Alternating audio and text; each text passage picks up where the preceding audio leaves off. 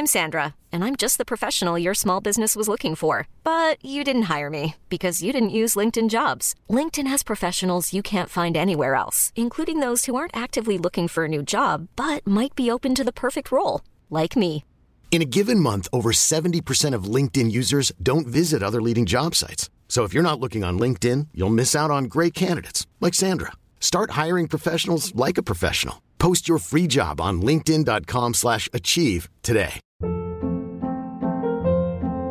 Hold up. What was that? Boring. No flavor. That was as bad as those leftovers you ate all week. Keke Palmer here, and it's time to say hello to something fresh and guilt-free. Hello Fresh. Jazz up dinner with pecan-crusted chicken or garlic butter shrimp scampi. Now that's music to my mouth. Hello Fresh. Let's get this dinner party started. Discover all the delicious possibilities at hellofresh.com.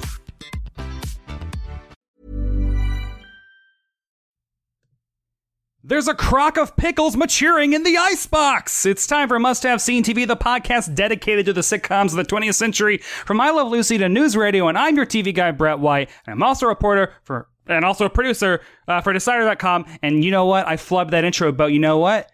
You know what times two? Quarantine era? We don't give a shit. We just keep rolling. We don't edit. We don't do nothing. There is no music. There are no audio clips. We're in like month six of this. I have kept, I've stopped keeping track of what episode number we're on in the quarantine era because you know what? I think the quarantine era is just our life now. This is what we're doing. And I'm going to get all my anxiety out of the way up front because you know what? It's going to be a chill conversation for the rest of the, uh, you know what? 45 to 90 minutes. I really don't know. These things just go how they go because there are no more rules anymore, except the one rule of wear a fucking mask. uh, please rate and review the show in iTunes. This week, I am joined by the host of one of the gosh darn most um, influential, greatest, most fun, purveyors of uh, online menswear style community um, togetherness and experience. the host of that. Blammo, Jeremy Kirkland. Hello, Jeremy. Hello. What an intro, Yeah. my friend. I- it- Absolutely unbelievable. I feel like um all the time that I'm not doing a podcast is like uh I don't know like you're like shaking a, a Dr Pepper or something and then Okay. when when I hit record it just comes off and just spews. That's Yeah, I mean, you you are on, my just, friend. uh, I love it. Get, just get the energy up because this is the energy that I would normally be divvying up to hundreds of people across the week. You Okay. know, parceling that go. out. And nowadays, I interact with uh how many human beings have you talked to um face to face, including via Zoom, in the past seven days? In the past seven days. I mean, is a Zoom conversation a normal sitch for you? Uh, no, a Zoom conversation is not a, normal. Well, I guess it is. And uh, yeah, there's, I'll do like three, four weekly meetings of that.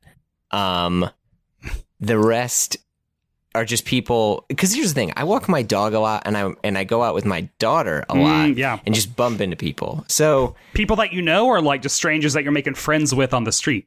Strangers that you're making friends with who are just Ah. like, oh, you know, she's cute or whatever, and you're like, yeah, yeah, yeah, yeah. all right, thanks. You know, which is Yeah, I know. I live with her. Jeez. yeah, I'm just like, oh, you should have seen her an hour ago. But um, they, I would say I don't have any quality in person relationships, but definitely they're there. You know, See? and it's like, how are you? I'm fine. Yeah. Okay, cool. See ya. I don't, I don't even have that because I don't ever get out of the apartment. But it's fine. Let's. Oh, so just w- give us spill the tea on what Blammo is for all of the listeners that listen to a podcast about sitcoms of the 20th century. That also might be like, hey, maybe I should. Maybe I should get into other areas of interest. There you go. Yeah. Uh, so Blammo is a podcast about uh, fashion and men's fashion and the the whole world of it in general. So it's it's more about the personalities and the people behind the scenes. You know, it's funny because people people will reach out to me and they'll be like, "Yeah, I was listening to Blammo, but I didn't really hear you talk too much about like what's the best jean to wear right now." I'm like, "That is not the show for you."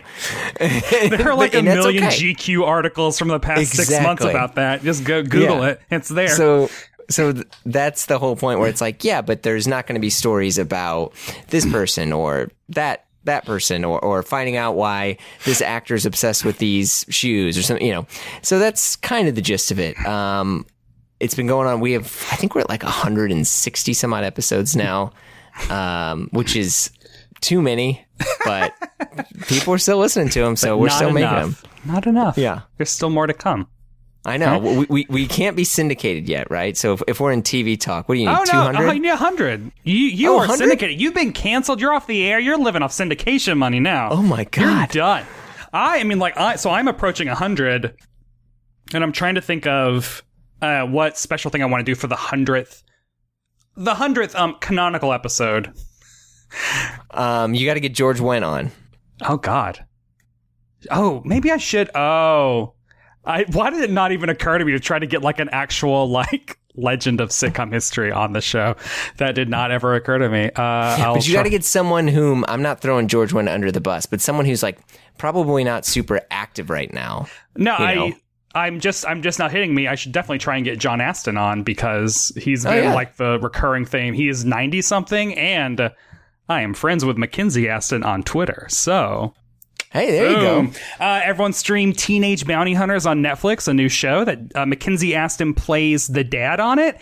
And he has aged into looking exactly like John Astin to the point where it is uh, very distracting to me, someone who has seen almost everything John Astin has done. Like it's it's really uncanny. Uh, so if they do an Addams Family reboot, I feel like Mackenzie Astin is suddenly at the top of the pack to do it. Yeah.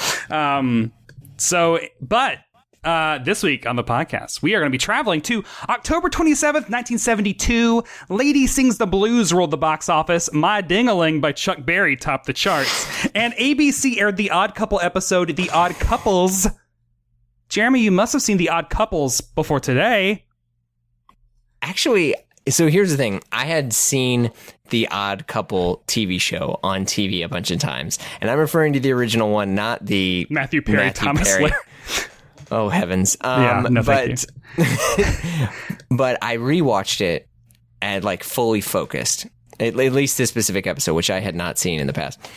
And I was like, what the hell am I doing watching regular like modern TV? It is it is so quick. It is Yeah. so sharp. There's not a second of dialogue that's wasted. Yeah. Every single part about it too, like and I say this in the most loving way. I wasn't really concerned at all the whole show. And it's like the exact kind of TV that I really want like right now in this second that like, oh no, oh no, the you Yeah. know, the, the the police friend guy came in and could have ruined the whole thing for everyone, but it's okay, no big deal. PS they're still divorced. End of the episode. I mean, like- it's, it's kind of fantastic. This is why I've only been watching things made before 1990, unless it's for work, and then I have to watch it. But um, did you? Is this your first uh, dip into the uh, the oeuvre of Jack Klugman and Tony Randall? Um, Absolutely. okay, so but did so you did not like grow up watching Old Odd Couple on your Nick at Nights and TV Lands and et ceteras? They were on, but they were never things that I watched in the sense that like you're at your friend's house and his dad had it on and you sat there and like ate food and then we were kind of waiting for him to go to bed so you could get the ice cream out of the freezer type thing. Put you on know, like- MTV. exactly. 120 minutes. Uh, well, did you were you a like a Nick at Night? Did you have cable and were you a Nick at Night kid growing up at all? Yes, we we had some cable. So this is and yeah, in the early 90s, you you could get the A side, which was like your standard television Ah. um, plus a couple of extra things. Um, one of which was a lot of classic TV, and then you could get the B side. And depending on the month that was going on with my parents and their income, most Yeah. of the times we only had the A side, which I'm, you know, we were still really blessed. I got lots of great TV, but so we would, the stuff that I would watch at one point there was like a British channel and we watched tons of, I'm not trying to take us on to another subject, but tons of Poirot, tons of Fawlty Yeah. Towers. This is where that Um, comes in for you because you're a huge Poirot guy. Love David Suchet. Yeah, love Yeah. Poirot. Seen every single episode. Um, Poirot is something too that I'll watch if I I need to escape into something that is going to make me that is going to remind me that there's still art and beauty out there. As as cheesy as that is, like For a Poirot, second, I was going to be like, this is exactly why I watch Hart to Hart. And then when you said art and beauty, I was like, oh, nope, scratch that. This is not. well, but that's the thing, right? Because even with that stuff, like it's really the storytelling and and maybe and this is the thing. Like I I keep trying to backpedal a bit where I don't think that like this is storytelling at its absolute finest that's breaking ground with all these new things. But I would say it is still the most entertaining, funny, silly mm-hmm. stuff that in a weird way, it's so good at that that it has to be high art. Oh, yeah. Do you know what I mean? Yeah, no, that, I mean, the whole thesis of I think my podcast is finding the high. I mean, okay, like spoiler alert for the odd couple in this episode. This episode fucking rules, and this show is so goddamn great. uh, the odd couple fucking slays. is, Yeah. is the pull It- quote. it is Uh, unbelievable. so it is. It is kind of a uh, a crime and a shame that I think this is episode ninety five of the podcast, and I've not done the odd couple yet because listeners, this is. Uh, probably one of my top five classic sitcoms, like of all time. I Really? I I love The Odd Couple, and I went through a huge Odd Couple phase in college. Uh, there was a like my col when you're in college and you get to choose your own schedule, so you can kind of have those like weird pockets of time free that when you're doing that like eight to three grind of a high school, you don't have. And I feel like Odd Couple was on at a time when on like Tuesdays, Tuesdays and Thursdays I would have mornings off, so I'd be able to like watch uh, TV Land in the morning, and Odd Couple might have been a part of that lineup. I know, like I would, wa- I remember I would watch Bob Newhart show before going to my, my like TV production classes and stuff. Um, and Odd Couple was definitely one of them. I was obsessed with this show. I had, you know, of course, I had a picture of uh, Tony Randall and Jack Klugman on my wall. It- Oh wow. uh, I do not currently, but when I was in college, I definitely did. Um, yeah. I, I just I love the show and I I'm I'm going through it again right now and it's still is so fucking good. It is the exact uh pinnacle of what a multi-camera in front of a live studio audience show should do. You get Yeah. two get two theater actors, you drop them from an audience and just let them like react and be in the moment and it is heaven. Yeah, the, the other thing too is at least from the episodes that I remember seeing, and then the one that I just watched for the show, it's timeless mm-hmm. to where like there's nothing in that. Okay, maybe he grabs a phone, which makes it somewhat dated, or the fascination with prunes, which makes it somewhat dated. But other than that, it's it is perfect. It Yeah. it translates to what 50, 40, you know, years later. It's just it's it's wild. I do wonder. I've never watched them. I see. I like Matthew Perry and I like Thomas Lennon like independently. I Yep, me but too. It, but it is so weird that there's a show that is one of my favorite premises. In college, I took an acting class in college, and I was just like, I'm only going to memorize monologues and scenes from Neil Simon plays, and I did that Um, because that was my aesthetic. It's still it's still kind of my brand and aesthetic in a way. Um, and I got to do the Odd Couple. I got to do a scene from the Odd Couple play, and I got to play Felix, and and it was I felt like it was one of the most exciting moments of college where I was like took it so seriously. I was like so excited that I got to be Felix. You know, um, I don't know where I was going with this. Oh. It's so weird that it's a play and a setup that I love so much, and two actors that I love, and I have never seen a show of that of the new one and have no interest in it at all. Oh, I've seen I've seen the new one, Oh God, the newer one. Yeah, and it's probably uh not this. I mean, it's it's it's the kind of thing where it, if if that is your introduction to the Odd Couple, then I don't think you'll ever like it. no. Oh God, it's so. Ugh. Yeah, it just. It just it grinds my gears. But you know it doesn't grind my gears? The episode that we're talking about this week.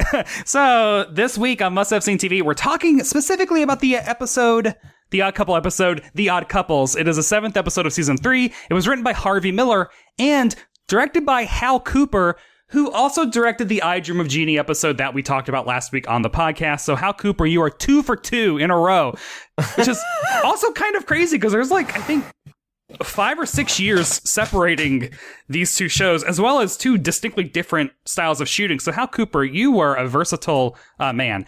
Here's how CBS All Access describes this episode. To spare Oscar's visiting mother, who is oversensitive about divorce and doesn't know about their situations, Felix, Oscar, Gloria, and Blanche must pretend they are all still married. Jeremy, how accurate is that description? It's pretty damn accurate. That is it. That is the episode. And this is such a stock sitcom plot. Like it is just Yeah. you've seen it. I feel like every every show that has a divorced person in it has done this episode. Yeah. Was now here's a question. Now you would know because you're much more intelligent with this than I am. Is that was this the first episode of that style thing where divorce is still very taboo? Um, we we can't we can't tell our parent the truth. Um, they're not going to accept us. They're not going to believe us. Let's hide everything. And then there's the big switcheroo over and over again. I don't. It might. I'm, I'm trying to think of famous divorced characters in sitcoms before this, and famously, uh, Mary Tyler Moore was going to be divorced in the Mary Tyler Moore show, but they were like, divorce is too hot to handle, so we're just going to make it a broken engagement. And then they were also like, people are going to think that she got divorced from Dick Van Dyke because audiences that's audiences are stupid. Um, and the Lucy show. Lucy's second show, both her and uh, Vivian are divorced from their husbands, who I don't know if we ever see. Uh, and I think that Buddy gets divorced on the Dick Van Dyke show, but like I don't. I this might be. I don't know. I mean, like I could. We could go on a limb. We could, honest, just stick a flag in this right now and say this is the first time this plot's ever been done. Done. It, maybe. it felt And like it. it is seventy two. So Yeah, it's it- still really early.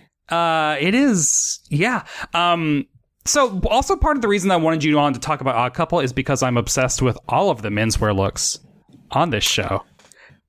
Uh, they're, they're pretty damn good. Holy shit. I mean, like, the very first thing. So the episode starts with it is like early in the morning. Felix is, has woken up and he sees Oscar out in the living room. And Oscar, he's like, what the fuck? Oscar's never up this early. And what is Felix wearing? A dress robe. Amazing, like salmon colored paisley shawl Yeah. collar. Like, and that's his robe. He wears that in multiple episodes, which is another Oh, thing. that- yeah, I really appreciate that about the 70s shows is as I know because I did go through and catalog everything Bob Newhart wore on the Bob Newhart show. They give them like a core wardrobe at the start of every season, and they then like mix and match and like reuse all of those pieces throughout a season of television. And then some of them will carry over into the next season. They'll introduce a whole bunch of other things, and then it's a really, it's cool. I don't know. It's no, it's excellent. It's also a good. So the early '70s is before suits got too leisure y, and so there's still a lot of good '60s proportions in the sense that like how it fit. Um, you know, the, like Unger's clothes throughout the show are all fantastic, including the. I mean, I'm not going to rush us, but including the polka dot tie striped shirt combo on the deep, deep. Deep navy suit, almost black, very very dark Yeah. navy, fantastic. And I got a color calibrated TV. I know what I know what my shit was looking like, and so was, I was like, oh wow. Um, but yeah, the dress robe and the stuff's fantastic. But I was surprised to say this. I was more maybe it's because of COVID or quarantine. I was more into Klugman stuff. I don't, that is the thing is like his style is kind of like when you go back and watch uh, early Seinfeld and you're like George Costanza's really Yes. well dressed. Like it's like Yes. it's not a character trait of his. It's not. I don't even know if it was intentional, but it is aged so well. And I think that that's the same thing with Jack Klugman. Is like even the scene when he's just cleaning up his um, bedroom and he's just wearing like That's it. Khaki the pants and like a- oversized Oxford. yeah, Yep. and it's just like yeah, he looks super fucking cool. Yeah, because I, I wrote some of this stuff down. He had this very like full cut, oversized uh, Brooks Brothers, or I would assume Brooks Brothers button down shirt. The the button down collar is unbuttoned. Then he has like some fairly looking surplus military chinos Yeah. with with dark like suiting socks i'm kind of air quoting there and then these like vans authentics that were just i was like that's that's now that is Yeah. it's it is time it's perfect Well, and, I even then- I noted yeah. that when oh god, okay, uh, we'll we'll get into it because we, we should just like break break it down scene by scene when we for get there. Um, so so yeah, so he's up early because I was like I could just talk about Felix's slacks for the next hour, but I won't do that yet. Yet, um, so he's up early, and Oscar's up early because at six thirty a.m. he got like a telegram telegram, which again, Yeah. like I don't really know. Somewhat dated, but that's Someone okay. like knock on the someone like knocks on the door and hands a piece of paper to you is what a telegram is. I think that's. What I mean, the- it's basically a is. note card, Yeah. an index card email that's hand delivered by Western Union. Yeah. Okay. Yeah. That, that's yeah. So his mom is on the way, and he is completely freaking out because as Felix says, like, you've been divorced three years and haven't told your mommy? Yeah. it was a really good line. So that is the whole thing. Like, I gotta pretend because. Oh, so yeah, because uh, she doesn't like divorce. The opening credits. Straight up iconic. I Yes. love these opening credits. The the New York feel of those opening credits because it was shot in New York, obviously, but like it just is like if you ever um, wonder why people live here, uh, wonder why people love coming here, wonder why New York is mag- magist- majestical, Majestic. majestic. Watch the opening credits of The Odd Couple. It's just Yes. gorgeous. I mean, it's it's also the the New York that everyone really wants, where it's the whole kind of like, "Hey, I'm walking here" style, you know, Yeah. stuff. Uh, everyone appears to be nice and normal, and you know, y- y- there were New Yorkers kind of interacting with each other. No one was really. It appeared hating each other, and the only thing you got upset about is like that doggone cab almost hit me. There's a moment in the opening credits where so it's like a far away shot shot. So you know that they set up the camera probably maybe through a window of a floor and it's on the street of Felix walking with his suitcase after he's been kicked out. And he sets the suitcase down and then he like sits on the suitcase. And there's a there's like a young guy maybe in his early 20s walking kind of behind him. And then when he sees Tony Randall do that you can watch the opening credits. He like stops and then turns around and like starts walking towards you know Felix but really Tony Randall um Oh. and that's in the opening credits of every episode and it's like yeah I mean he What is the bag that he has? It's like an oversized helmet bag, suit bag type thing. Do you know what I'm talking about? yeah yeah yeah I don't I mean you know he was he was kicked out so he's got to get all of his stuff you know It's true. and he has a lot of suits He does. Uh, he has quite the wardrobe to carry in just three bags. I also love The Odd Couple. Also, always reminds me of the '90s' affection for '70s pop culture because there is an episode of Friends where all of them sing in unison the friend the um the Odd Couple theme song, and I think Oh, it's like yeah. the cold op- open of an episode, and it's like an early Friends. And that just it just reminds me of how in the 90s it was like there was this shared classic television pop culture language that everyone was kind of like expected to know in order to like get references and stuff. And obviously, Right. I am envious of that. I miss that time. Well, it's because there's, I mean, there's Too too, much- much, content. much content There's right so now. much stuff. I mean, when Odd Couple aired, what other shows were, you know, competing at that time slot? What, two, three other networks, if that? yeah, seriously. There, I think there were 66 shows on the air at this time. Yeah. across, So- across seven days, three networks. Like, Yeah. so yeah. Um, so we find out uh, that Oscar gives the breakdown. He's like, my mom gets depressed, and when she gets depressed, she eats candy, and I'm like. Hello, welcome to month six of my quarantine. I just finished up a bag of Chips Ahoy like this morning. So, yeah. um, but this, so Oscar's like, I, I've already called Blanche. She's on her way. And Oscar, Felix is like, you called her at 6.30 a.m. And then Blanche being your ex-wife. Blanche being the ex-wife. And Yeah. Jack Klugman says like, yeah, her first response was hang up, you pervert. yeah. Love that joke. I, so Brett Somers, are you, are you aware of Brett Somers who plays Blanche, Oscar's, uh, estranged wife? no, I'm not. match game.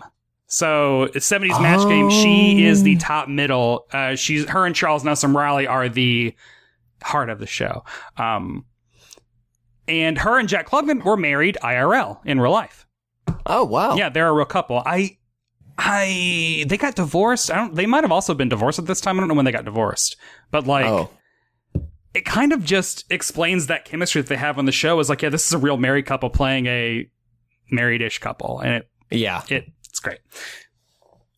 All throughout this opening scene, the chemistry between Tony Randall and Jack Klugman, I think, as you were saying earlier, how about like no line is dropped, there's no, it's so quick, and like the chemistry between the two of them as they're like walking back and forth from the kitchen in the living room and doing little things like eat your prunes, don't sit on that, like etc. Yeah. It's really fucking cool. It's it is like it's definitely quick comedy at like I feel like one of the highest art forms in the sense that there is there's not just a there's a, a fantastic rhythm throughout the entire show and episode and I I am not a TV critic or someone who's qualified to do that but when you when you see something so good you're like oh, that's how stuff can be done. Yeah. Like, oh, like just like the the positioning that they are. So it's a multi-camera show and it's filmed in front of a live studio audience, blah blah blah, right? Which they say But- up front, they want you to know.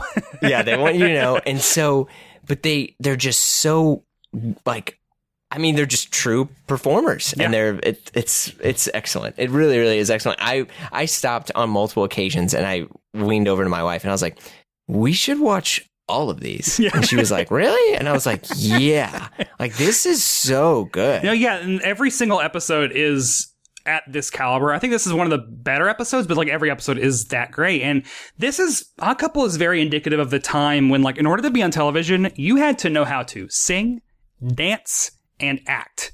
And mm. like you had to do one of those like exemplary, and then the other two you had to be real good. Like, mm. and then the rare people are like good at all three. But like, I watched an episode of the Carol Burnett show from around this time that I think both Tony Randall and Jack Klugman were on as the guests, and Jack Klugman is there doing like song and dance numbers with Carol Burnett, and he's amazing at it. And it's like he also plays Oscar, a guy you would never imagine could look good in a tux. Well, I can't imagine he'd look good on a tux, but um, but like be really good at singing and dancing, and like it's super it's super professional and super great.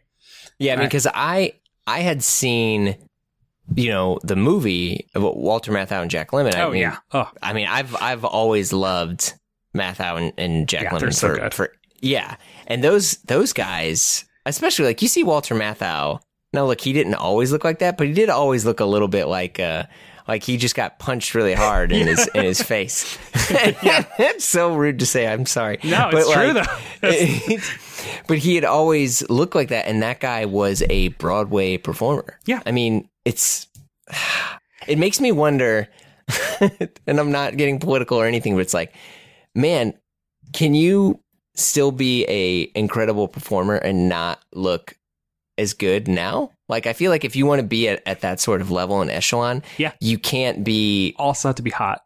Yeah, You also have to like get the work. Done. You got to be really hot. uh, and that is unfortunate. Um, Yes. It just it just like drives me crazy when I see modern day multicam shows and it's just like Broadway still fucking exists. Improv theaters still fucking exist. Why aren't these people on these shows? And it just drives me crazy. But that is a thing you can go back and listen to any episode of this podcast and I will be screaming about that there as well. Um, but um, this is the part where Oscar is like, so Felix, you know, you gotta get out of We have to remove every trace of you from this apartment because my mom is coming. And then that's where Felix says, I have a crock of pickles maturing in the icebox, which is, there are a lot of really funny, like almost arrested development level kooky specifics. Like that Yes. is such a specific specific and it's so modern sounding because it is so weird. But on that scene, he actually doesn't say that. He does not say the line. He stares at him, Oh. and the camera just is the pan of him staring at him. He's like, "What? No, oh yeah. No." Yeah. and it's like, wow, that's so like. He never says acting like you have to so- get out. It's Yeah, just like his this is so good. acting thing. It's so great. so then we, so then like uh, Felix is like, well, you have to clean up your room if I'm going to leave. Do me that favor. And so then we get to the scene where Oscar is wearing that amazing head to toe outfit that we've described, and it's just so fucking good. He's cleaning his room, uh, and then Felix walks in, and now Felix's outfit is also. I want Felix's entire wardrobe on this show because like that Yeah. is that's the vibe for me. Uh, he's wearing like these like high waisted. I don't know if they're like Sansa belt slacks or he's not wearing a belt. I know. Um, No, but it was it was some form of an extended waistband. Yeah. It looked like. I mean, I stopped it and tried to zoom in a couple times too. It, it's yeah, it, it looks like just you know a, a natural waisted trouser um, with the with the front uh, waist like slightly extended over. And it's, it's beautiful. that shirt. He he has so many good like. That was a very 70s shirt with shirt. the pattern, micro arrowheads across there, mm-hmm. little diamonds inverted. Yeah, yeah, yeah. There's something so like their their styles are so indicative of like the time and their personalities because like Felix is very it almost looks like he is a a 60s mod who has aged into the 70s in a way uh cuz he's still like he's not like fully groovy but he is still I don't know. He is a nice mix of uh, like classic looks and grooviness, which is where I like to exist. Uh, Yeah. He he he's a fan of a neckerchief a lot of the time. Not in this episode. Um, but I just A lot I love of double look. breasted suits. Oh god, yeah, I know. Only double-breasted suits. That's all I want. This is the uh this is the the point of the the the quarantine and me not being able to buy clothes or uh, justify it because what am I doing? Where am I going? Yeah, it's like what, what's the what's the We're point of buying that right uh, now? I Yeah. really like this. Really, I like this joke where Oscar is picking up things and he opens up his drawer and puts it in the drawer and it falls out because his drawer leaks because there's no Yeah. bottom to it. I really love that. Uh, then the writing on this show is so good too because there's this there's this good exchange between them where Felix is like, "Can you please water my fern?" the Yeah. fern exchange about like it needs to be watered thrice a day. I've already washed it once. Once from once from thrice is twice. Like these Yeah. all that little business is like I don't know if modern multicam sitcoms put that specificity of joke. Like that is not it's a throwaway joke, but it's so good. I don't know. I mean, it, yeah, I don't, I don't think that's anything like, oh, that's what you remember the episode by, Mm-hmm. but like, yeah, when you saw it, and, and that was like their, it was a, such a great example of the rhythm Yeah. they had between between both of them. They were just so good at just immediately playing off each other. I was, I did some additional research on this on my own just because I was so fascinated, and apparently they would flub their lines a lot and just Oh. Im, and improv over it because, but no one knew because they were just so good. Yeah. And that's also what makes that natural cadence and rhythm. There's such a frenetic energy to Jack Klugman's performance of just like, yeah, okay, get out, go, God, okay. Like it's really good. Uh, I really like Tony, um, Felix's just separate your inedible garbage and your edible garbage. Yeah, yeah, and like it's the the line at the end is is he he Klugman holds up a what appears to be a burrito or something, mm-hmm. and he's like, "Is this edible?" And it's like the you know Unger's response is so ridiculous, and he's like, "Yes, to a coyote," which is very specific, but also like kind of ridiculous. Like you don't say a dog, you Yeah, basically go like you know, yeah, So the scene ends with the arrival of Blanche, and that is Oscar's ex, and played by Brett Somers, who is a, a total uh, gay icon. I love Brett Somers, and I love seeing her act because I'm used to just seeing her be like the boozy broad on Match Game. So it's really Yeah. fun to see her like actually sinking into a part. This is where Felix is wearing uh, a very like a checked blazer of some sort. Yeah, he has this like weird sport coat with the hacking pockets. So like hacking pockets would be like the pockets are angled, just for Yeah. listeners who haven't. Yeah, I mean, it, it looked it was very sportsman type thing of like country tweed. Yeah. That's when he is walking around shoving the atomizer in his nose, I believe. Yeah, so like the mom then shows up, and so like the, the mom shows up, and this is when Oscar is wearing his suit, and I wanted to point out like Oscar's suit. It very much feels like this is a suit he bought in 1962 and still has, whereas Felix's suits are ones that are clearly like he bought this in 1972. Because Oscar's Yeah. suits are a lot, they're more like slim fit. His tie is very skinny. Uh, the the collars are not as like what because like uh, Felix has them lapels are just like they're going they aren't taking flight like a real 70s but it's like they're on their way. Yeah, yeah.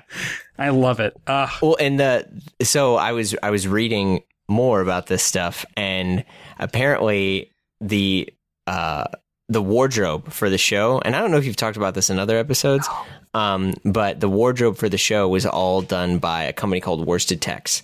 Oh So, um, and Worsted Tex apparently made all of the clothes for the majority of TV shows, like at, at that time and era. So, um, like Worsted Tex did, supposedly they did Dick Van Dyke, but what they did is they actually, you know, the, the big scandal of it was, was they just gave Dick Van Dyke money to have his stuff made, and then they would, you know, get to use the fact that Dick Van Dyke wore their clothes. But Worsted Tex made everything, and Worsted Tex was also another company called Botany 500. Oh, and so yeah. Botany 500, yeah. And so like whenever you looked at any clothes from that era, it was all just like this main factory. And the sad thing is, I think Worsted Tex didn't survive as long as Odd Couple did, because Odd Couple stopped in what 75? yeah yeah. And I think Worsted Tex was out in like either 74 or 76. but Botany 500 Um, still they do they still exist Or Technically, kind of. I mean, it's it's a license that's that makes a bunch of, yeah, because I mean, but Bonnie like the original, yeah, Yeah, they did. Um, I feel like they might have provided some of the Bob Newhart show clothes. I know they And definitely did like Monty Hall suits on Let's Make a Deal or something. Because in Yeah. college, uh, like Botany 500 was like, I need to get into the Well, they made- 500 gig. Yeah, and they made everything because it, the uh, the bigger company was almost like like Hartmarx in a sense, but they I think they were called I, I'd written this down. Where is this? Uh, Daroff and Sons or D A R O F F and Sons. I'm, pardon me, but yeah, they so they went bankrupt in 1973. Oh man! Um, and then then they became Cohen and Sons, and then Cohen and Sons bought Botany 500 name and assets. Okay. um, and came back, you know, and it was just like, and they've just can, been reiterated over and over again. But that age, at least, you know, before that was the, the golden era, for lack of a better term, into which this, which Worsted Tex was making all the clothes for all the biggest shows on TV. And so all, that whole wardrobe, and what other stuff I was reading is they would just send clothes. You still had to have a stylist or Yeah. someone doing that. And you, I don't, I may need to be fact checked on this, but I don't know if there was a stylist, maybe a costume or a wardrobe person on the show, or they just picked out their own clothes. Oh, maybe know. yeah. I know Bob Newhart definitely did. They had uh, he had a stylist. Um, Ralph Schlein was the maj- stylist for the Oh, majority of, and also Andrew Palak was Bob's stylist for a little bit. And I know I'm bring him up because he was also the main stylist on Batman sixty six. Wow. So he's the guy that put Adam West in all those ascots and cardigans, and unbelievable. and then you know five years later he did like season one of Bob Newhart show, and then Ralph Schlein took over. So cool. Um, there's a really weird voiceover. So as soon as the mom shows up, uh, Oscar grabs her and Blanche and is like. They run downstairs, get in a cab, and there's a voiceover when he's when they're in the cab of like, "Let's go get some funny hats." As if they needed to brace the audience for the fact that when we see them come back home, they're all going to be wearing fezzes. And I'm like, I don't know if we needed that voiceover moment. It's just a weird, a really weird. Yeah, I didn't know what, when like the Shriners became a little bit more of a uh, um, of a norm or something because Yeah. like he, Unger basically rips him a little bit because he's surprised he came to the house to try to get his atomizer. Yeah. Oh, ha, ha, ha. And this is where he's And wearing this like really good, like it's like a That's the brown tweed thing. like yeah. window pane because it's like a very like red and orange kind of like stripe Yeah. thingy.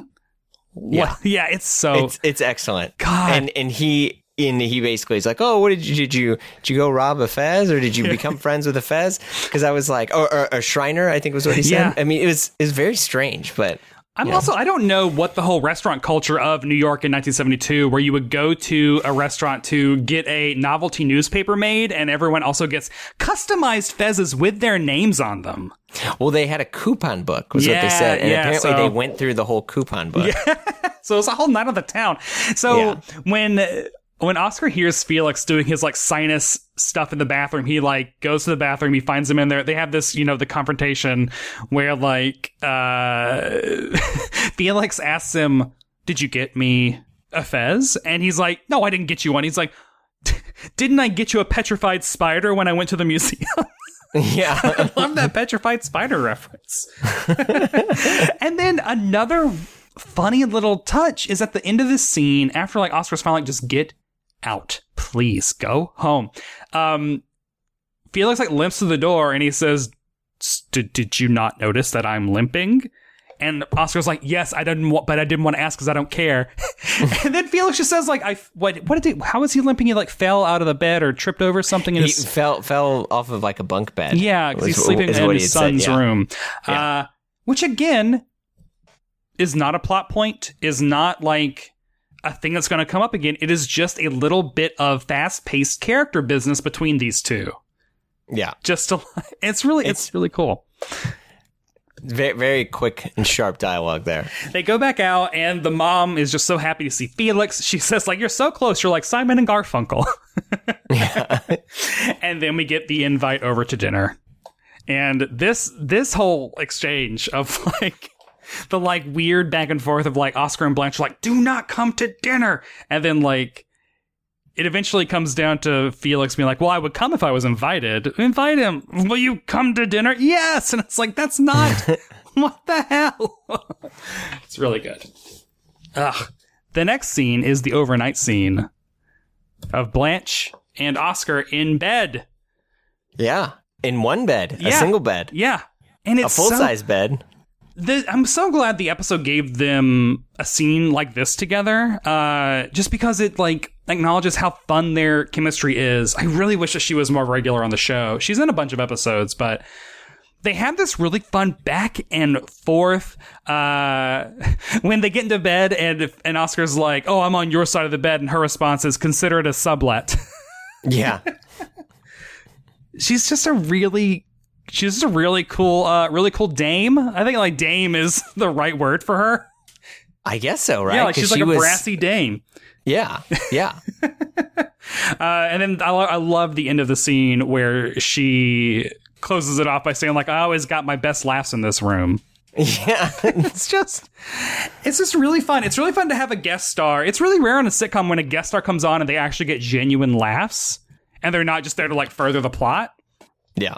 But they give her actual joke lines so she's really good at it i love her She's her her like the the whole dialogue in that scene too, because you're like, oh, you know, he's all excited. Are they maybe going to sleep together? But it's like the them acknowledging but not acknowledging the sexual tension. Yeah. First off, that's supposed to happen at that time, and the fact that like, yeah, they're fine. that the night goes on. You, Yeah. you, you know, and they and they don't ever come back or make a joke about it later. It's like in a weird way, in, in terms of like the television writing, like there was enough tension there that I felt. "Oh, Okay, like I, I want to see what happens, but then there's a lot of comic relief that it doesn't really matter what happens, Yeah. and it just goes to the next scene. I mean, it's it's really good. it makes them feel like they're real people. Uh, like the sitcom instincts would be to have them be like, or like, like really like over, Too uh, much tripping over themselves. Um, or just being, there's the fact that they're both smart. They're playing it like real people would actually play it. In Yeah. real life, if this kooky circumstance was happening, two smart mature adults would treat the situation this way. Whereas on probably the modern odd couple, there would probably be some like sort of like, oh, I'm gonna go sleep in the bathtub, you know? Yeah, Like yeah, it's true. sort of like bullshit. I hate that. So then now we get the big dinner scene, and this is when Felix comes in wearing that hu- amazing polka dot tie, Yep. and that and and like a very like butcher stripe style. Like it's a very it's like a pretty big broad stripe. yeah, uh, like royal blue button down shirt and with the deep navy polka dot tie, and then in almost a midnight black navy suit. It's excellent, single breasted too. oh yeah, that is uh, it's uncommon for him. It is, I- yeah, it is. you is. Uh, this is I in my in my Hart to Hart journeys. I've noted that uh, Robert Wagner slash Jonathan Hart only wears double breasted suits or three piece suits. Period. And then the times that he wears a single breasted suit, it's like, oh, for me, it's like, whoa, we're in the Twilight Zone now. um, uh, follow follow Jonathan Hart style on Instagram, listeners. That's a pretty damn good account, actually. Yeah. It's it's God, the looks are fucking great. He's uh, I'm glad you're doing that because I think, as an aside, like you're the only person I know or of any. I mean, I follow a bunch of very micro menswear trends and clothing trends, and I don't think there's anyone who is who is pulling back to those types characters. Like there's a lot of guys who are or, or men and women, people whomever that are finding, oh, Cary Grant looks great here. Yeah. Oh, Steve McQueen looks great here. George oh, Costanza. There's a couple of those. Like yeah. yeah. But there's nothing that is going through the specific eras of television that you're doing. Yeah. Maybe like Jason Diamond of um Oh gosh, now this is embarrassing. I'm forgetting that. I mean, he's a, he's a writer. Oh, of Inside Hook. Sorry, it was on the tip of my tongue. And he he's done a ton of stuff with with um a couple different like old TV guys, but I don't think there's there's anything that's as in depth and as incredible as the Brett White. zeroing it's amazing. on Jonathan Hart. The thing I like about both Jonathan Hart and Bob Hartley are like, first of all, Hart is a great part to have in your name. Um, Mm-hmm. They both feel like they are of the era, but also not of the era, and it's it's in. I'm now in season five of Hart to Hart, which is 1984, I think. And Yeah. it's like Jonathan Hart, Robert Wagner has finally been dragged into the 80s, and like all of a sudden, the shoulders are really big. The like the double the double breasted are no longer the um what is it a six on two or whatever six by two or whatever the oh yeah, yeah, it's yeah. not that anymore. It's that like gross like the, the the opening is way lower now. There's maybe only four buttons. Like the suits are bigger, and it's like he resisted for so long. He held on to this like classic look for like four seasons in the 80s and still felt very 80s. and still felt very timeless. And now season five, it's like okay, well, Funny en- enough, you because we we mentioned Seinfeld a bunch of times. Wagner is on an episode of Seinfeld. yeah. he's he's uh, the father of of one of the couples that are getting married, who rips Jerry Newen, calling him an anti-dentite. Oh yeah. Wait, does Robert Wagner call him an anti-dentite? Robert Wagner calls Oh. Jerry Seinfeld an anti-dentite. Yeah. Wow, that's an iconic line. I wonder what he's wearing in it. Um, so yeah, well, I think they're at a wedding, so it's like some suit or whatever. But yeah, God, Jonathan Hart's tux is also so fucking good. Anyway, I'm trying to find really big bow ties, and those are hard to find. This that is- was a very small period in in menswear I or want- whatever we want to say. I want like bigger. I have a big black bow tie, and I want more uh, bigger ones. But again, where am I fucking wearing these two? Uh, you know, my birthday when I treat myself. the Any- fit pics, the fit yeah, pics, Brett. I got to do something. I have to make Yeah. myself feel good. So when uh, when Felix comes in, he immediately smells. I smell meatloaf in my in that kitchen. That's really Yeah, almost blows the cover Yeah. of his own of his own kitchen. But then, like, Oscar comes in. Felix is distraught because he is convinced that Gloria is seeing someone else because he measured the seatbelts in her car and they are way stretched out. She is dating some larger person, and then Yeah. there's some, like, slight size shaming humor. Yeah, there actually, yeah, that is kind of yeah, that's a good point. He just Because he says like fatso like three or four times. again. Yeah. But it is also like this, like, minute thing of, like, Felix is a full nut job, and he has measured the seatbelts in his wife's car and is convinced that this means she's seeing someone.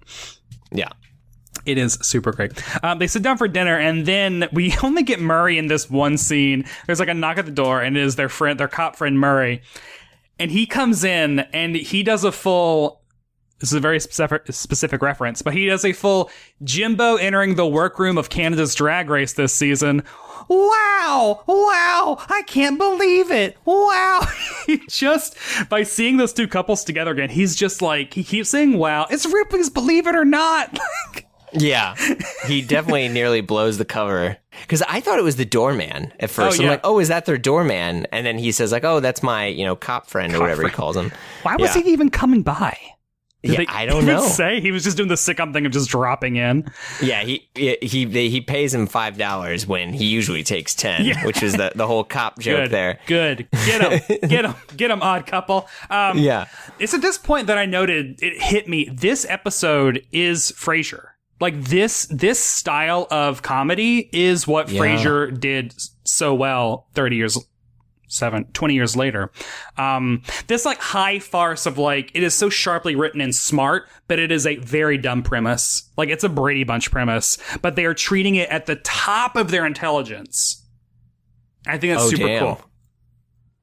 That that yeah, I'm having a bit of a eureka moment here. Yeah, so no, much of Frasier right. is like they're coming over, but they don't know we're a couple, or like he's coming over and I think he's gay, but he's really straight. Like that's so much of their humor is just Yeah, misunderstandings. It's very Three's Company, but they it's so smartly written and so sharply performed, and the references are so operatic and erudite or whatever. Uh, so it doesn't in a weird feel- way. Yeah, and in a weird way too. Like so much of this stuff is like hiding the norms that are now far more widely accepted in order to, uh, you know, appease some person that you love or don't really care about. Like, oh, Yeah. the boss is coming. You got to make sure that you know your tie is clean. Yeah. and, you know, all just these like silly things. If anyone has seen the movie Work It on Netflix that just came out last week, where a, not. a high school girl really wants to go to Duke because her dead dad went to Duke and it's just all she's ever wanted. and in order to get in, sh all, she lied in her entrance uh, interview and and said that she was a uh, a dance team captain. So she has to learn how to dance and start her own team. Oh no! So it's the whole episode. But that would be like an episode of Frasier, but it would be very smart. yes, yes, Daphne has to learn how to do uh, country line dancing. Um, yeah. It's at this point that the mom is like, I'm onto it. I know what's going on. Felix and Gloria are totally separated. And then she indicates that she's like she's like some days I wonder if I'll ever be able to like be fine with this. And they're like you want you you're actually wondering if you might be fine with it? That is literally like a millimeter in the right direction. So let's just push you over the into the direction. Yeah. and so I mean, it's the the thing that I, I saw from that too is like if you think about TV writing now, and I don't mean to keep making this some form of a masterclass, but it's like the th- the thing that you were worried about the whole time is the acceptance of the mom. When you find out at the end of the day, the acceptance of the mom is doesn't really matter, and she accepts him regardless.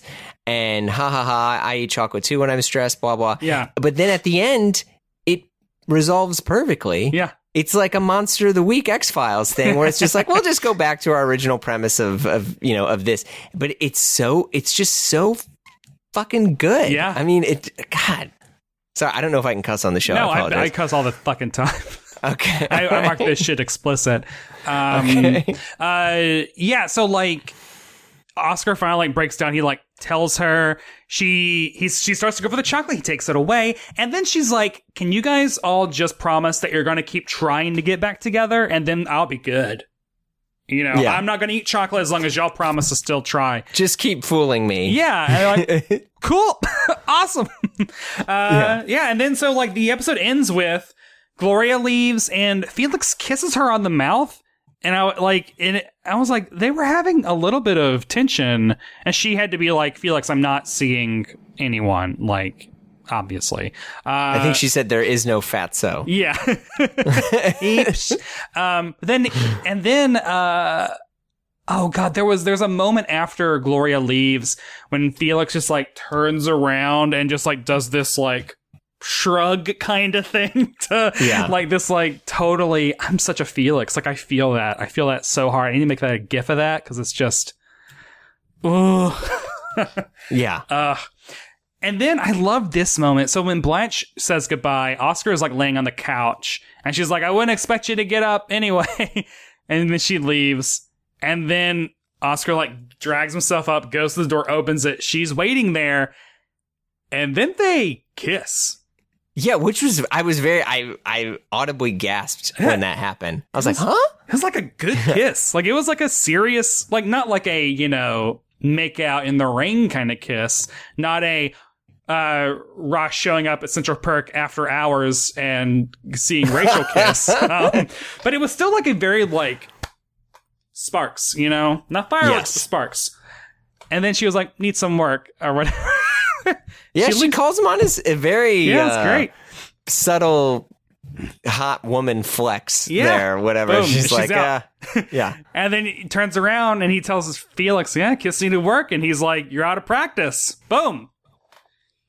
Scene. episode's over and uh everyone's happy See, including I- us that- exactly. Like I, it's funny because I I put a bunch of other Odd Couple shows, and I actually started googling other like classic TV shows that I need to watch. That's going to make me feel a lot better. Funny enough, uh, many of the articles were written by Mr. Brett White, whom I'm speaking to on this podcast. God, yeah that's all i do no, it's it's great, and I, I feel like there's just such a there's such a void right now, and I I I mean I have fr- friends who work in television and write, and and they're all talented, genius people, but I feel like there's just so much to learn and revisit from this type of like I I continually rewatch Fawlty Towers. I'm not a huge John Cleese fan as a person, um, He's a- as, as he's a apart from the women thing, yeah, but just like the writing is so sharp, it's so quick, it's also so non-emotional. Yeah. maybe that's the thing. Like, I don't know. well there is a there is just a general aesthetic to older shows the acting is just different and it is not like better or worse it's just I mean, I will say it's better, but that, I don't want to throw shade at all the multicam sitcoms of the past 20 years. There is Yeah. a level of like Nickelodeon, Disney Channel mugging to the camera that is present in so many multicam sitcoms of today. And when you go back and watch Cheers or The Odd Couple or Dick Van Dyke Show, and it's just like these are just actors who are acting as natural as possible, and it is still sides. Seinfeld is like that, and I think that Friends is the perfect example of it because you can see the shift happen in a show where it's like the first four seasons are classic natural response, like good, easy dialogue. Everything is really mature, and then it hits a hard turn into like farce where all of a sudden everyone is very heightened and broad. And I don't know, like, and then the latter half of Friends is what literally everyone remembers.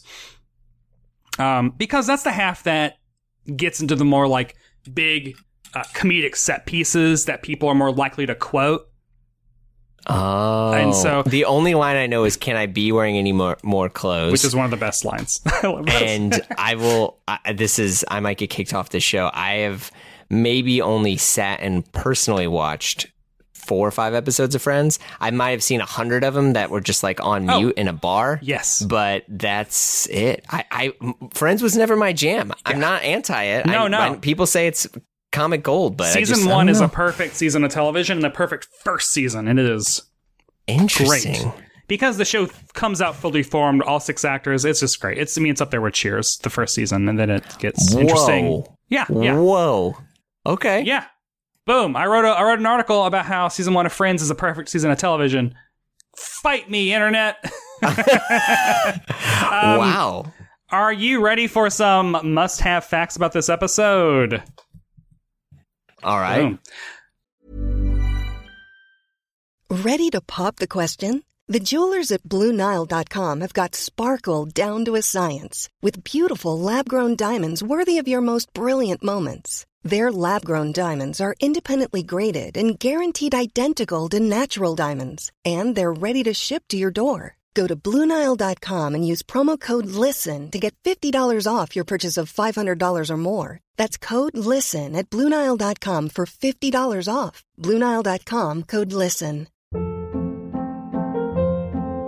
Hold up. What was that? Boring. No flavor. That was as bad as those leftovers you ate all week. Keke Palmer here, and it's time to say hello to something fresh and guilt-free. Hello Fresh. Jazz up dinner with pecan-crusted chicken or garlic butter shrimp scampi. Now that's music to my mouth. Hello Fresh. Let's get this dinner party started. Discover all the delicious possibilities at hellofresh.com. So, around 18.4 million people watched this episode of television. So, you know, hello monoculture, I miss you. Um, so for the week though, this was 31 for the week. It was the 31st highest rated show. So that's like it's firmly in the middle because I think there were only like what was the highest rated in this week? So if you don't the mind? top five shows of this week of television. Number five was the ABC movie Short Walk to Daylight. Number four was the CBS movie Guess Who's Coming to Dinner. Number Okay. three was an episode of FBI. Two was an episode of Marcus Welby, MD. And number one was All in the Family. Wow. So only one show that like probably other people know, right? Yeah, I mean, w- two of them are dramas, and like classic dramas do not have the shelf life of classic sitcoms by far because Very true. Yeah, I think, and I don't know, like I guess because they weren't run on Nick at Nite, like it's harder to allot hour long chunks. Maybe the half hours are easier to program. I did note that number nine for this week uh, was "You're Not Elected, Charlie Brown," and it's and it's because the 1972 presidential election is like happened like a week after this. Like this is October 27th. And so Oh, it probably damn. happened like six days later. And that is the uh, Nixon reelection. Oh boy. So this episode, that putting that into context of like, yeah, Watergate's about to happen. This is what was going on at the time on TV. Like, Yeah. it's it's uh wild. Um now on the ABC Friday night lineup that this aired as part of uh was The Brady Bunch, The Partridge Family, Room 222, and then The Odd Couple, and then Love American Style. That lineup is bonkers to me. The fact that The Brady Bunch and The Partridge Family aired on the same night as The Odd Couple is like you're not I don't know. It's very these aren't uh kids and parents can agree on all of these shows. I don't think so. Yeah. It doesn't get much more like uh juvenile than Brady Bunch and much more refined. I guess they're hoping the kids have gone to sleep by the time Odd Couples come on. I get. I guess yeah. That probably would have been an adult show, you know, because they're talking about divorce. Yeah. There's a bed scene. Yeah. It seems like it should have been paired with like a Mary. Well, if it was on CBS, it would make more sense with like On the Family, and Mary Tyler Moore, and those like very adult shows. But instead, it's on ABC. I guess ABC didn't have the maturity to back it up, and they're like, I don't know, Brady Bunch. Yeah. Um, on IMDb, 35 users rated this episode an 8.3 out of 10. Does that sound right, or would you go higher or lower, or is 8.3 sound good? I don't want to live in a world of sevens or eights ever. Boom. Because that's just like I liked it enough, but you didn't really like it enough to make a big deal about it. But you're like, eh. Yeah. And and so I it's got to be like a 9 or a 10 easy cuz it's kind of perfect in the sense that it only took a little bit of my time. I was fully engaged the entire time. I could have not been fully engaged. I still enjoyed it. I Oh, didn't feel I didn't feel any sort of emotional heartstring tug in a great way because I don't want that because the world is doing that right Oh, and now. also, it's like, we're going to learn a lesson. Like, fuck that. yeah, Like- it was it was just entertaining, Yeah. good. I'm, is and the acting is is unbelievable, and I think that's you know as an aside, that's also what happens when you get really good stage actors and you put a camera in front of them. It's why you can do five lines without a single bit of dialogue. Yeah. you know, I mean, it's Looks it's so forth. good. Yeah, I think nine. This is a great episode. I love this. Uh, who had the must see performance of the episode? Who is the the MSP? Um, oh, D- uh, Somers, Brett Somers. the yeah the Blanche. the Blythe Blanche, excuse me. Yeah, she was uh, fantastic. Absolutely very kind of kind of cold hearted bitch Yeah. in a good way. yeah, no, yeah, I Like- mean like that. I wish that I I should do a deep dive into all of her acting credits because like there's just this natural chemistry, and I do wonder if it's because like well she's actually married to this dude, so if anyone's going to Yeah. put him in his place, it's going to be her. I would love to know what the week was like on set with her at the table read during rehearsals. Is she like? Did they get into an argument at craft services? Like, is she always ragging on him? Like, is is what we see on the show just what they're like all the time? That'd be great. yeah, Um, I I'll give it to I'll give it to Klugman just because he's just you know this is him at like one of his frazzled bests. He's really great, and also uh Tony Randall's tie, the polka dot tie. Oh, So- I see. I didn't know you could name articles of clothing as best too. parts of it. yeah, Yeah, what's the go. best? What is the best article of clothing that you wish you could add to your uh, wardrobe from this episode? Oh, d- well, so here's the thing. I have a tie like that. Mm, Um, but I don't think I would ever think to wear it in like such a pattern war that he does with it. Um, try it So- out. Go for it. yeah, it would be that or uh, those trousers. And I don't know if they're suit trousers that he was just wearing as odd trousers, but it's like I need to get a, a deep, deep, dark, like grayish. Um, I have like a midnight suit that it's actually the very first suit I got thanks to Ethan Newton. Um, but yeah, I need to get some trousers like that. All my odd trousers are too light of a gray because I'm just I keep thinking Cucinelli in my head, but I want to look like you know Unger in real life. Yeah, so yeah. I I'm glad that we're living in the era of waist up because pants have always been my problem area. I have zero pairs of pants that I like. do you have shorts on right now? Of course, bonobos, chinos, me too. shorts. Like I'm There you not, go. you know. Yeah. And so it's kind of like finally I don't have to because I need to get pants. I need to get them like made to measure. I need to actually go somewhere that's actually going to like fucking make my weird little legs uh look good. Um you can't do that in person anymore because we can't go see human beings in person. But you can with fit pics. Yes. And we all know that you got the good fit pics, I Brett. try. You You're know, good. I will um pin the jacket back. I'll pull the sleeves down to make it look better in the photo. Do you really? Sometimes. No. All right. Well, mad props. Yeah, no, I mean, I'll have to like a lot of none of my jackets are only a couple of my jackets are actually tailored, and so it's like if the fucking if there's too much cuff showing, I'll have to like Mm. Do something to hide it because it, I'm self conscious Well, and, I, and I feel bad. I feel bad. So You should you should be a stylist because that I mean that's it. You you got it. this will be my new career. This Zoom go. stylist. I will style you for, for your waist up Zoom appearances.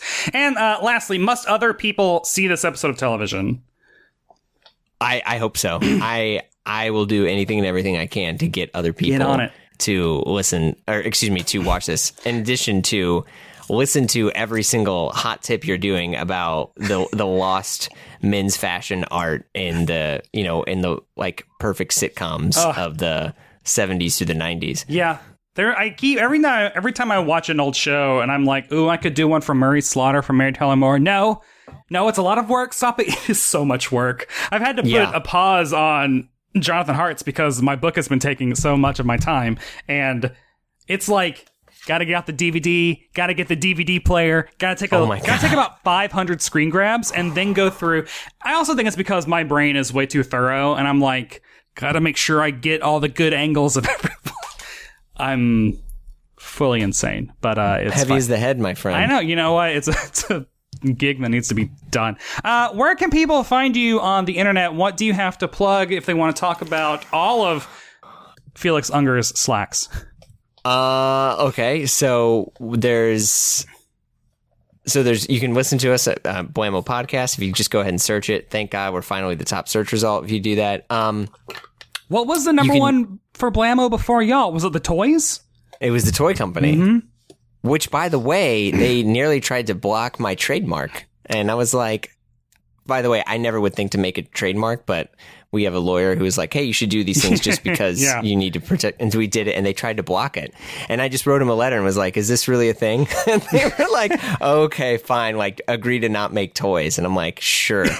Also, aren't they two M's? no, Oh, they they're are. one. There were two.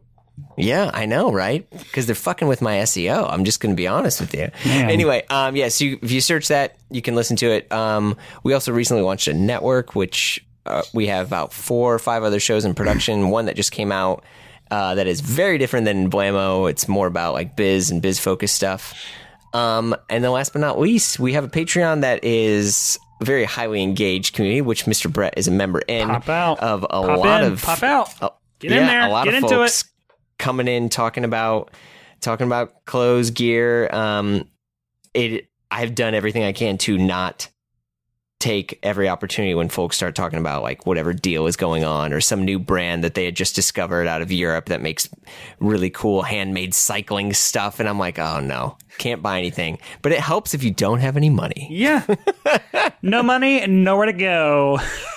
yeah. Such is the life. My husband has bought so many masks and he does oh. not leave the apartment. Like he has Oh. he has literally not left the building since early March. And he's, got to get him out of there. he keeps well, this is his dream. He loves this. Uh, Okay, he well loves then- it. He's living he's living living his best God. life and buying all the masks. And I'm like, I've, I've only gone I've left the apartment maybe five times, so I'm not much better. Um, but hey, we're doing good. and yes. that does it for this episode of Must Have Seen TV. Thanks again to my guest Jeremy Kirkland for dropping by and talking about the odd couple with me. Next time I'll be discussing I have no idea what. So you know what? We'll we'll be back. Eh, We're figuring things out. It's gonna be fine. Until then, I want to hear from all of you. Follow Must Have Seen TV on Twitter and Instagram, and let's you know talk about sitcoms. Tag me at me. You can also follow me on Twitter and Instagram at Brett White, which I'm probably more likely to see those messages. I'm bad at checking messages. I'm trying. Uh, if you like what you've heard, rate and review the show in Apple Podcasts because it helps out in ways I don't understand, but it does. Read my words at decider.com. Thanks to ACAST for hosting the podcast. Thanks to all y'all for listening. And I will see y'all next time on Must Have Seen TV. Planning for your next trip? Elevate your travel style with Quince. Quince has all the jet setting essentials you'll want for your next getaway, like European linen, premium luggage options, buttery soft Italian leather bags, and so much more. And is all priced at 50 to 80% less than similar brands. Plus, Quince only works with factories that use safe and ethical manufacturing practices. Pack your bags with high-quality essentials you'll be wearing for vacations to come with Quince. Go to quince.com slash pack for free shipping and 365-day returns. Hold up. What was that? Boring. No flavor. That was as bad as those leftovers you ate all week. Keke Palmer here, and it's time to say hello to something fresh and guilt-free. Hello Fresh. Jazz up dinner with pecan-crusted chicken or garlic butter shrimp scampi. Now that's music to my mouth. Hello Fresh. Let's get this dinner party started. Discover all the delicious possibilities at hellofresh.com.